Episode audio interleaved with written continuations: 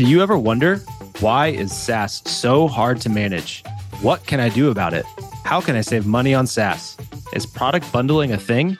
You likely have a ton of questions about SaaS management, but frankly, there aren't a lot of answers out there. I'm Ben Pippenger, your resident SaaS expert, and this is SaaS Me Anything, the show that brings clarity to the chaos of SaaS. Hey, I got a question for you. Does your car still have a CD player? With the emergence of Bluetooth technology and music streaming apps, car makers began removing CD players from vehicles. To play music you want on demand, you had to find a different way. The same goes for software. For decades, the enterprise software lifecycle fell solely under IT control. They sourced, purchased, vetted, and deployed on premise software before handing it over to software asset management teams. Then in the early 2000s, along came SaaS, and purchasing shifted from IT to department heads, who became principal buyers of specialized software for functions like marketing, HR, and finance. Today, suppliers often use an end user model banking on low cost licenses and freemium subscriptions to attract new customers. That has given rise to individuals across organizations buying their own software. Our data shows that in 2022, IT teams controlled just 31% of SaaS spend and 18% of applications. But in 2023, we found that IT had even less control. Our latest report shows that IT now controls just 28% of spend and 17% of apps. Even the market shows that growing shift to SaaS. IDC reported that in 2022, more money was being spent on SaaS than on premise software for the first time ever.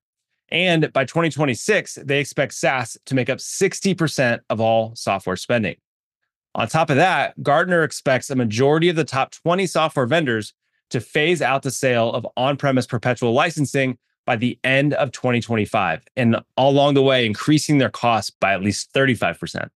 SaaS is clearly here to stay. And if you're not actively managing it today, you're behind. But can you use your existing software asset management tools to manage SaaS? The short answer is no.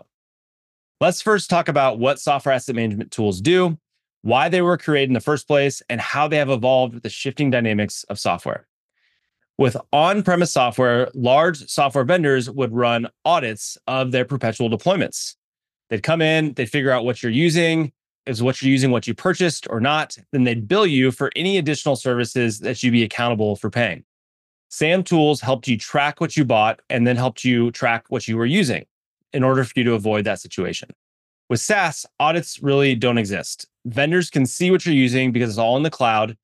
That shifts software management from audit defense to planning and optimization.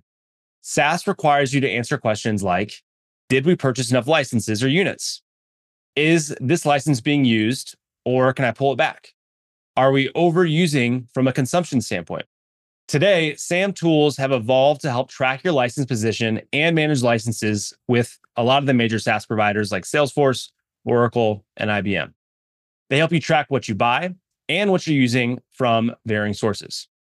You're probably saying, hey, Ben, that sounds a lot like SaaS management, doesn't it? Well, yes, part of SaaS management is knowing your license position, but there's definitely more to it. Where do SAM tools fall short? We break SaaS management down into three areas think about it from a license management perspective, but also inventory and renewal management. That's where SAM tools fall short. Let's start with inventory management. Inventory management is the continuous and comprehensive discovery and inventory of all of your SaaS applications, your spend, who's buying those tools, what the tools do, redundancies that exist, risks that you may be introducing, and a lot more. SAM tools don't prioritize discovery. They typically run an agent that sits on your desktop to find software. We have seen some start to use other discovery methods like browser extensions, but there are still gaps to traditional SAM tools being able to run comprehensive discovery. One of the things we found is that SaaS likes to hide inside of employee expense reports. And inside those employee expense reports, about 51% of those expenses are miscategorized. So multiple discovery methods are really critical to uncover it all. That's why at Zylo, our primary method for finding SaaS is financial discovery. We also can use integrations with SSO providers as well as our own APIs to get the big picture of your SaaS estate. For example, one of our enterprise customers baked off Zylo with one of the leading SAM providers, and we discovered 1,567% more SaaS spend in their enterprise than their traditional SAM tool provider did. All right, next up is license management. Generally, this is how SAM tools classify SaaS management. There's a varying spectrum of capabilities. Some of them have the breadth and depth of what a SaaS management platform can do. Others will fall short and only focus on the major SaaS providers.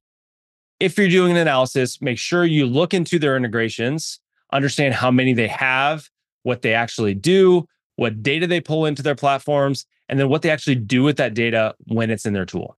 All right, last bit here then is renewal management. You have hundreds of renewals, and with SaaS being distributed, you need a central place to know when renewals are coming up, see notification windows, get important contract details, and have usage and benchmarking data to back your negotiations and track your savings. SAM tools are not built to help you with the renewal process. They do not do renewals, plain and simple. When it comes to SaaS, you're not managing licenses for just a few apps. You have hundreds. You need a broader approach to track and manage them. Your SAM tool serves their purpose for on premise and maybe some SaaS licensing. But if you're trying to manage SaaS more holistically, stay on top of your renewals, have ongoing discovery, and optimize licensing, you need a SaaS management tool alongside it.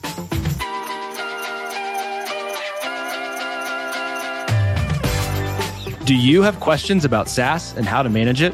Submit your questions at the link in the show notes and tune in next time for more answers from your trusted source of SaaS management insights and trends. Go ahead, SaaS me anything.